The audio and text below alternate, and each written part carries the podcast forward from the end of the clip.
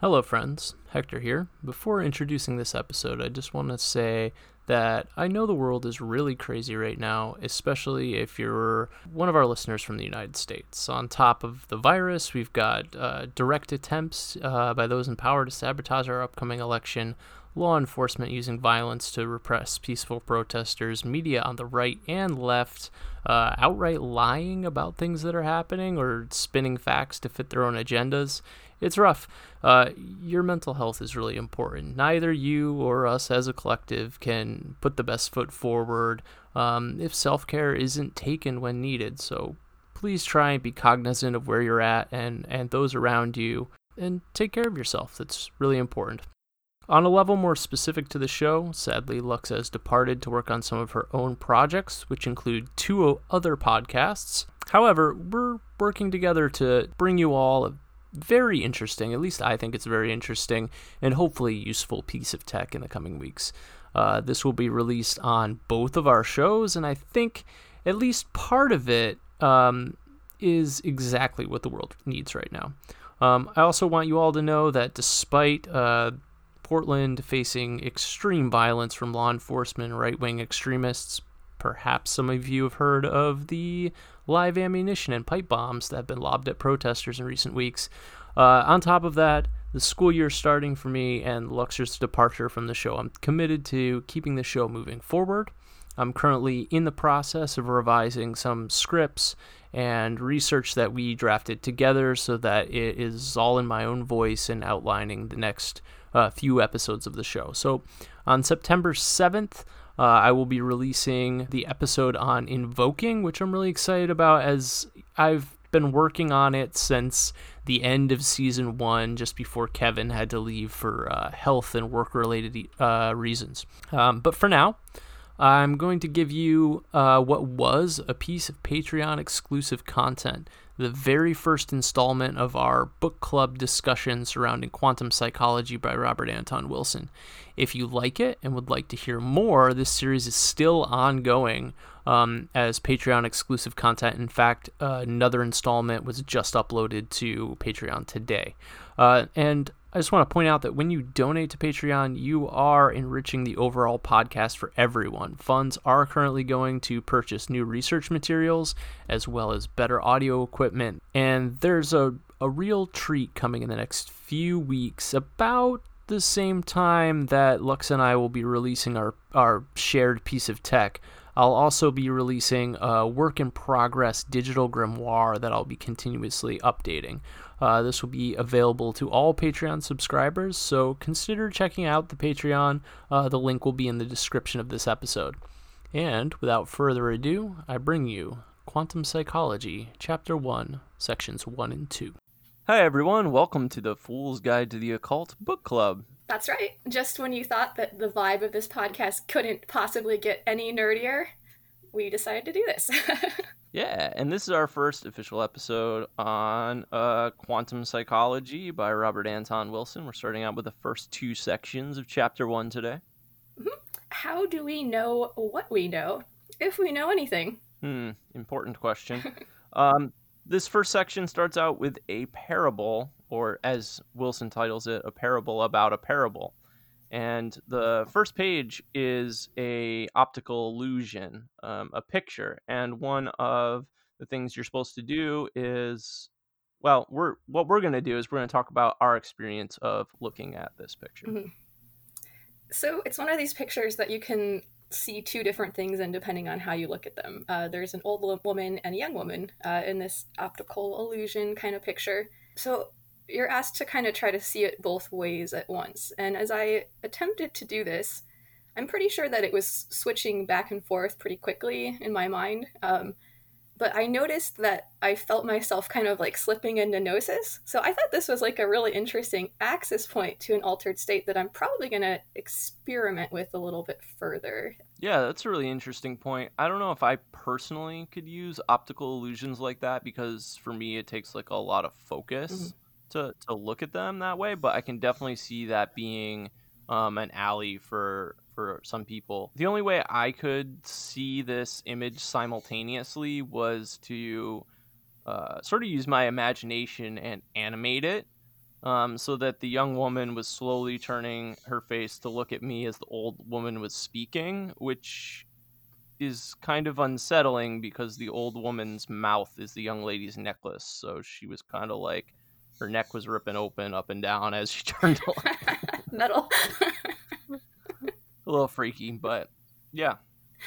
Oh, that's cool. All right. So the next, the first exercise um, at the end of the or the chat. I don't know. Is it chapter or part? I'm not sure. Whatever. The, this this part. Section one. okay. Section one okay. of chapter one. Okay. Yeah. Cool. Thank you. Um, no problem. Our individual interpretation of the parable. So this is a parable by Kafka that I'm sure you guys will remember from reading the thing. All right. So the first thing that I thought of when I read the parable was the notion that like one must be willing to be a thief to attain illumination. It can't be handed to you or bought with coin, as the man in the parable attempted to do. So the man should have pushed the guard out of the way, or demanded entrance to his own personal door of the law, or killed the guard, I guess. But either way, as the man the man's Roshi demonstrated, it's the door that one has to open for yourself. So the fact that the door was closed forever as the man died illustrates the point that we should not expect to be handed the knowledge that we seek in the afterlife. We must be willing to seek it, the answers like while we still have agency on earth. And also I sort of thought, you know, the guy slamming the door in the face of his student was like you fucking open the door, like you have to do it. I don't know. So, I agree with you and I disagree with you at the same time. I agree that yes, you need to seek your knowledge on your own and um, like strive for for stuff, but I feel like if you try and force your way into enlightenment, you're sort of violating the first of the eightfold path because you're you're failing to see things as they really are. If the man, say, killed the guard, perhaps he'd run through the door just to find the same guard in front of the same door. Uh, he would be bound like Sisyphus to repeat this behavior for eternity, or you know, Groundhog's Day, to use a more modern reference, though that seems a bit dated at this point, even. I'd like to revisit this in like a year or so and reread the parable and then listen to my response that we're recording now and see if my feelings have changed. But my interpretation is this the door of the law is personal aspiration, the desire to achieve, which in that sense, I, I think we agree. Kafka's work is well, frankly, dark as fuck. And I don't know if he had already contracted the tuberculosis that would eventually lead to his death by starvation when he wrote this, but in the story, the, the door is slammed shut because the man died, which I, I think we both agree on as well. Mm-hmm. The point is, if you, or I'm sorry, the point is, I feel that you can spend your entire life waiting for something to happen, sudden enlightenment or to meet your fairy tale lover or to get your dream job, um, or you can just live. Likewise, the story about the Zen Buddhist is the same. His master denies him entry to the temple, metaphorically denying him enlightenment, which, if the student was ready to receive this knowledge, should have led to sudden enlightenment in itself. This is very similar to many Zen stories that I've read in the past. Zen is full of harsh comedy, koans that appear to be paradoxical, as well as beautiful serenity. I'm really drawn to highly recommend Hard- Hardcore Zen by Brad Warner again for many of the same reasons, though I still don't really agree with his view on psychedelics. I will throw two things out there because I have once again found myself talking about Buddhism, which seems to come up quite a bit. Uh, the first thing is the fifth path of the Eightfold Path is right conduct which is supposed to exclude the Buddhist from violent actions like killing the guard. But I, like many other Buddhists, centuries over, am not opposed to self defense or armed revolution if it were necessary. The second is that, like uh, many of the Zen koans, and this may sound uh, like a non sequitur um, upon first consideration, I suppose, but I urge you to think about it for a little bit. And that's this if you meet the Buddha on the road to enlightenment, kill him. Yes, indeed, kill him. I think that's an excellent thing to think about a lot, especially if you're going into uh, learning about occultism and stuff. I actually have that quote on my wall because I think it's so good. oh, it's it's excellent. Yeah.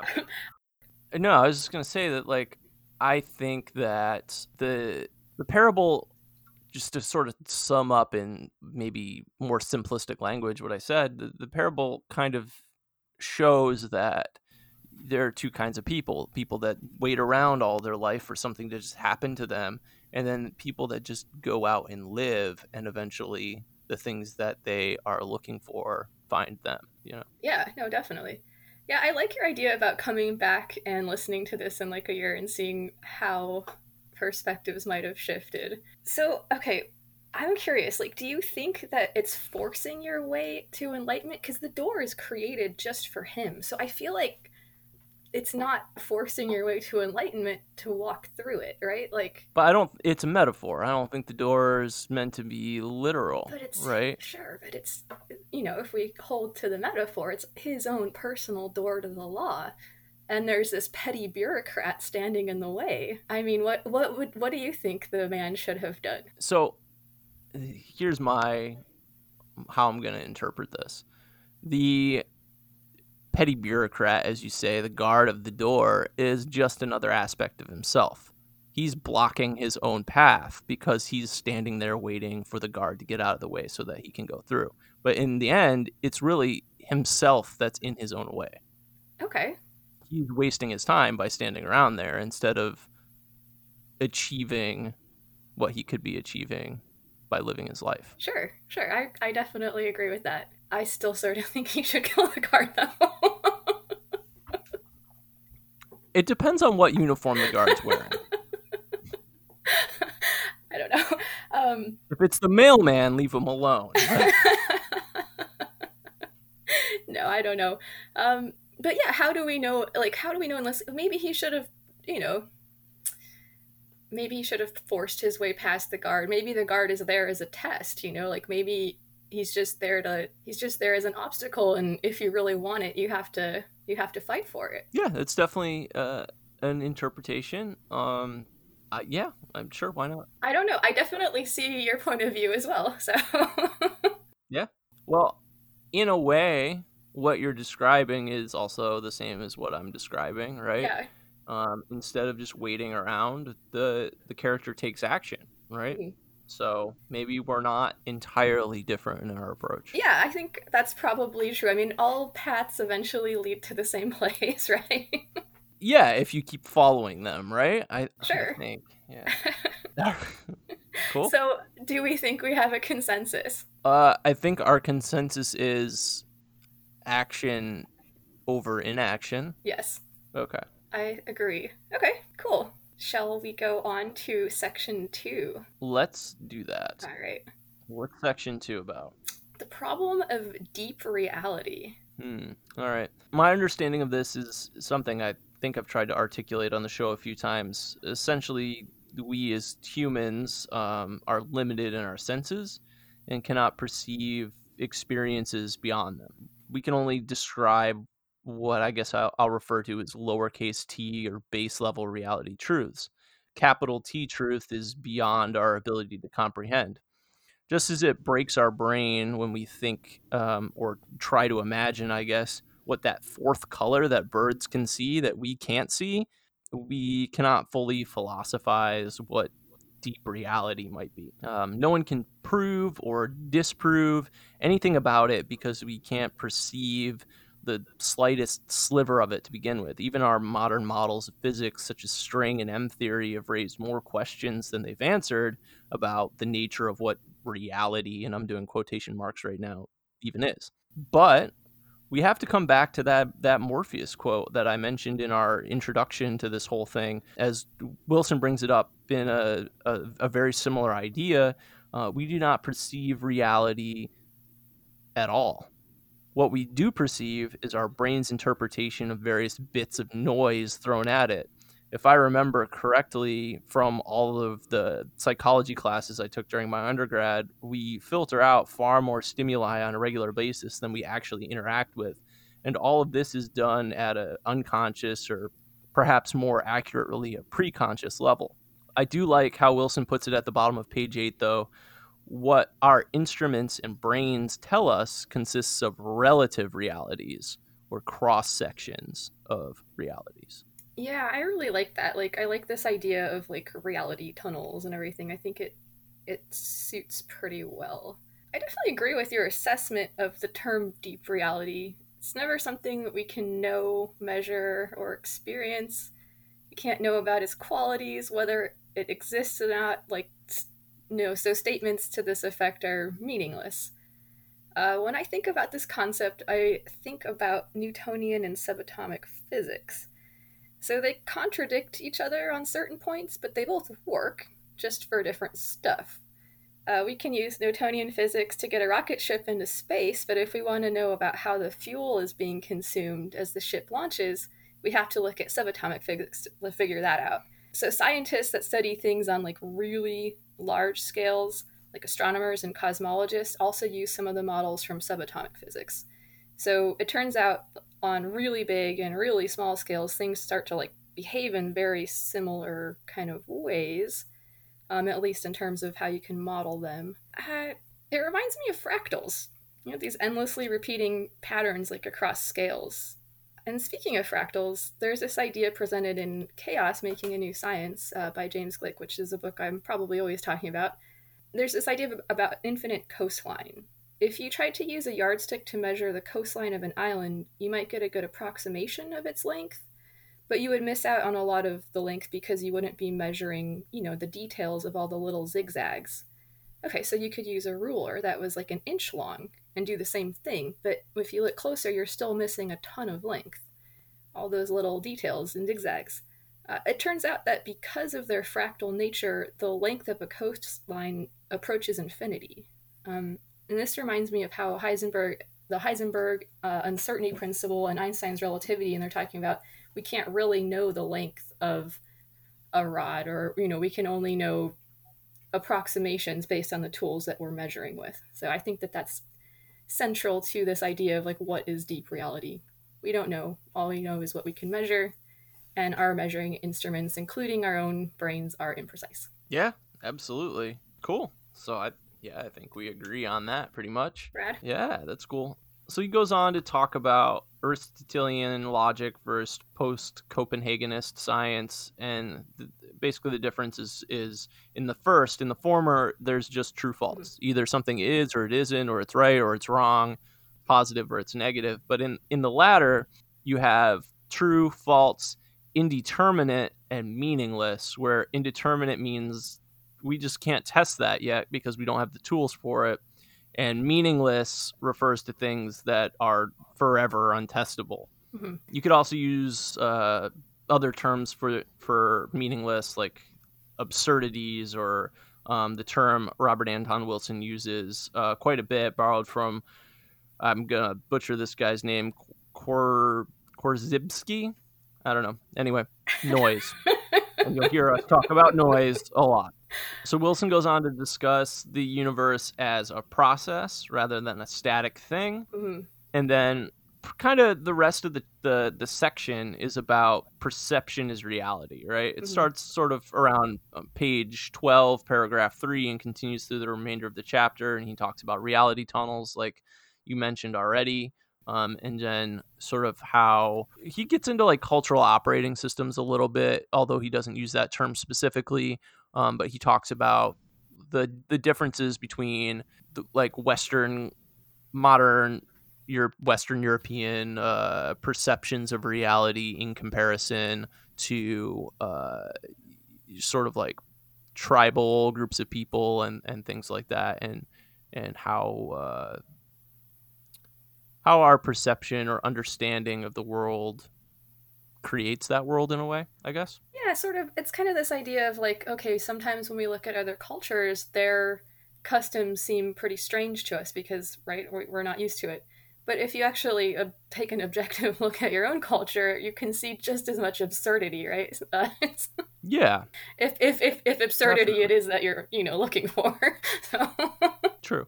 Yeah, and that that brings us to the end of that section, save for the group activity at the very end. All right. So I just want to mention one thing about meaningless and indeterminate because this is sort of a argument that comes up often in my household.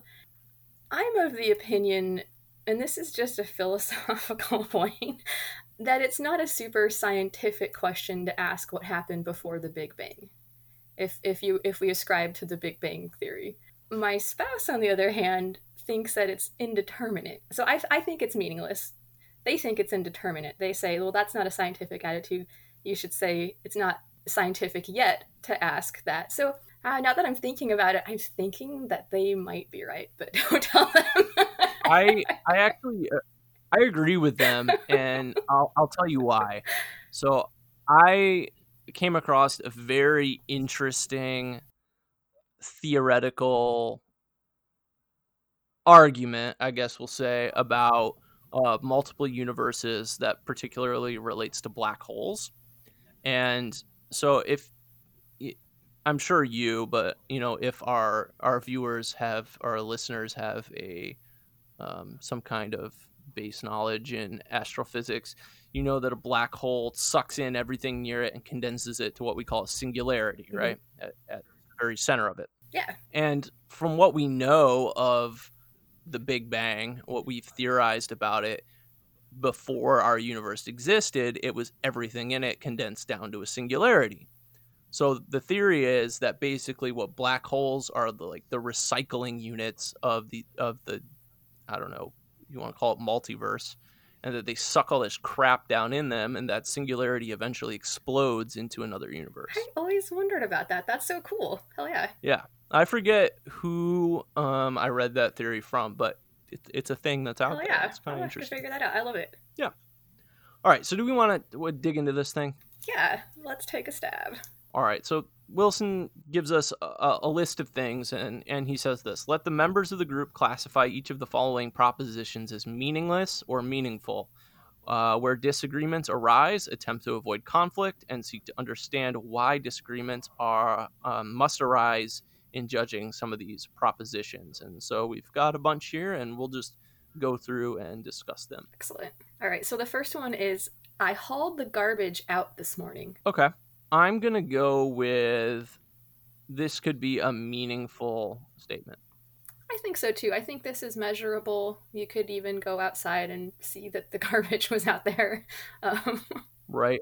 I was thinking about my specific situation. My neighbor, literally across the street from me, has a camera on their driveway, and I would bet that it could see across the street and has recorded information of me walking out the front door with uh, a bag of garbage and dropping it in the can. Yeah, and I mean, I guess we could get mired into like a semantical argument about what's garbage, but I think we can probably agree that overall this is meaningful. yeah, sure.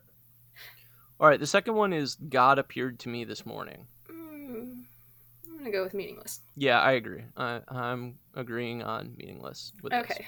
I saw a UFO this morning. Um, I thought about this one a lot, and I wanted to say meaningful initially because UFO just means un- unidentified flying object, right? so it the statement saying I looked up in the sky and I saw something I didn't know what it was. Yeah, could have been anything. But ultimately, I decided it was meaningless because there was no way to verify or measure that. Yeah, I suspected the same thing. That I had classified this one as meaningless. Mm-hmm. All right, the next one is this tabletop measures two feet by four feet. Again, I'm going to say meaningful because it's measurable. Although, with the caveat, as we discussed about measuring things, we are only getting the approximation but it, do, it does say measures, so that's what that means. So I'm going to go with meaningful. Last answer. Yeah, Solid last answer. exact same final conclusion on that one as Excellent. well. All right. Space becomes curved in the vicinity of heavy masses such as stars. Let's go with I'm going to say meaningful because I think it's indeterminate. I think we we can math that out, but we can't measure it maybe yet. Okay. Yeah. I what do you think? I think that I'm gonna go. I'm gonna say meaningful, um, and possibly indeterminate. I'm not sure what the state of our technology is in terms of like measuring uh, the way that light bends and all that stuff. Um, not my field, so I'm not super up on all that stuff. But I, th- I would definitely feel like it's meaningful.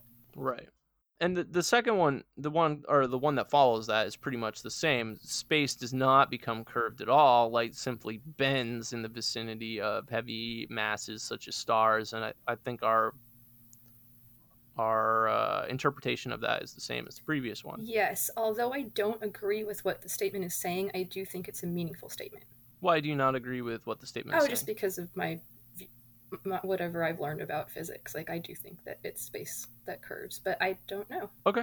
I don't know. Write us in with your thoughts, guys. yeah, I mean, I was reading right before um, quarantine happened. I was reading through uh, a brief history of time by uh, Stephen Hawking, mm-hmm. and he was talking about this very thing, and I just can't the book is in my classroom, so I can't reference it to pull out really fast. But I could go get my coffee if you want. it's fine. Okay. Um, all right. So the next one is uh, defendants are in- innocent until the jury pr- uh, pronounces them guilty. My interpretation of this is, is absolutely meaningless. Hmm. I mean, it's a description of our supposedly how our legal system is supposed to work. Um, but it doesn't work that way. And people already have their biases and presumptions and things like that. Yeah. And I mean, I guess if you're talking about in the eyes of the law, this like ethereal, non existent real thing, then sure. But ultimately, everyone in the courtroom already has an opinion. Mm-hmm. Yeah, I'm. You know what? I'm going to agree with you. It's not meaningful because it's not specific enough. Yeah, that's kind of how I feel. Yeah. All right. The umpire's decision is binding. His decision on what? Like whether a cheeseburger is the best type of food or the decision in the the baseball Yeah, game? no, good point, man. It's not that specific, right?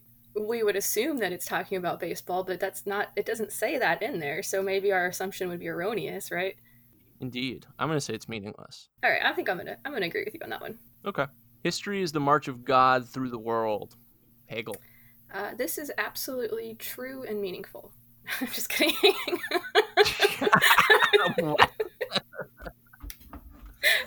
yeah, it's meaningless. All right, cool. What was Hegel's um, philosophy? What branch of philosophy was he mostly related to?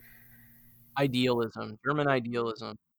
Oh, ideal. Okay, yeah, okay. Thank you. I don't know, man. That makes sense. All right. In the act of conception, a male and a female each contribute 23 chromosomes. Uh, that's meaningful, right? We can measure that. Yeah, that's yes, that is meaningful and also true for the in the vast majority of cases. right. All right. Um, the devil made me do it. This is absolutely meaningful to me. I am the devil.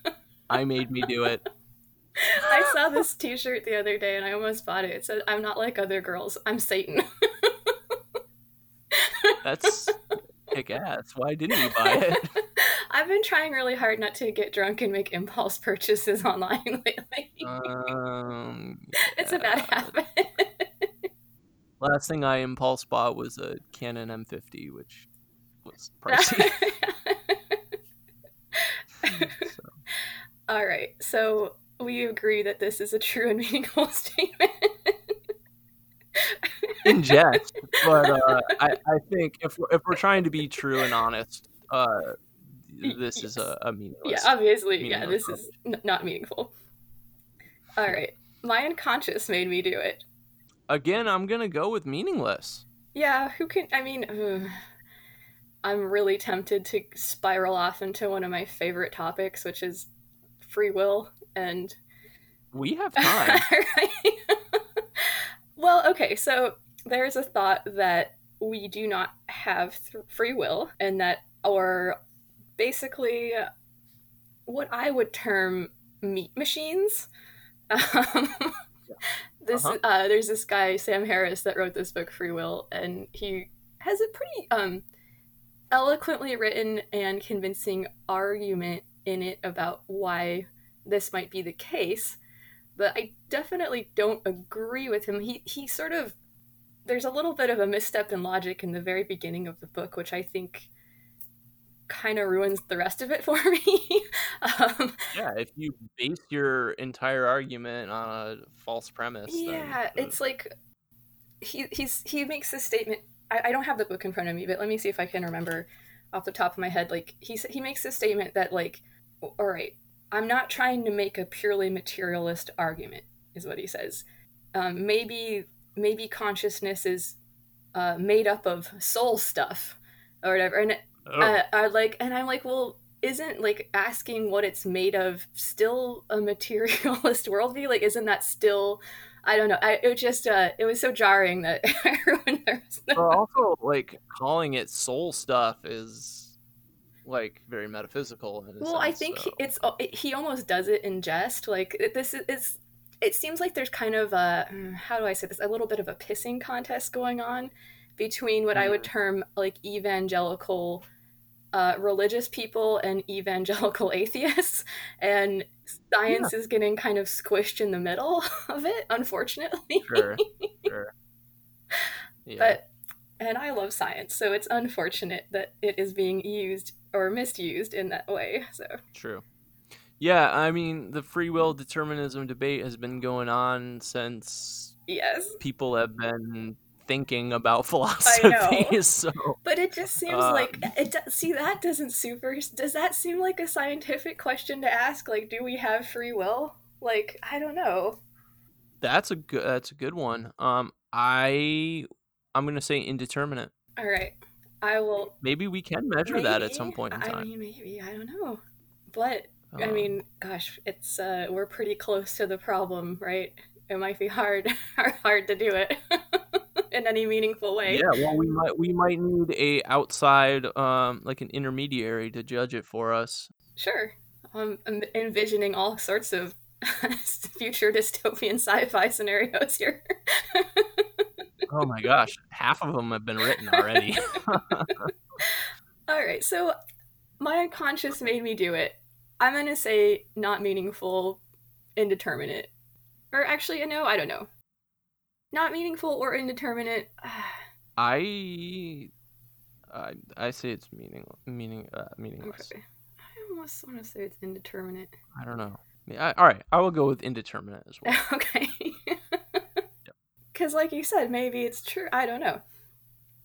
Yeah. No, that's an interesting one. We could probably talk about this for a long time, but uh Definitely. keep moving. All right. Conditioned reflexes made me do it. I think this one's difficult because this can be used as an excuse and in some cases it can also be true. hmm So for example, like you could there's the whole Pavlov experiment with the dog and the Sure. bell, right? Like, if I threw a ball at you, you'd probably just catch it without even thinking about it, right? Like, or smack it out of the Sure. way, right? Right. One or the other, right? So I think maybe in like situations where you have to react quickly, this is fairly true, but on a larger scale, maybe not so much. yeah, I I think there are like degrees of truth within Mhm. this. I almost am tempted to say that it's meaningless because depending on how you apply it, it could be true or false.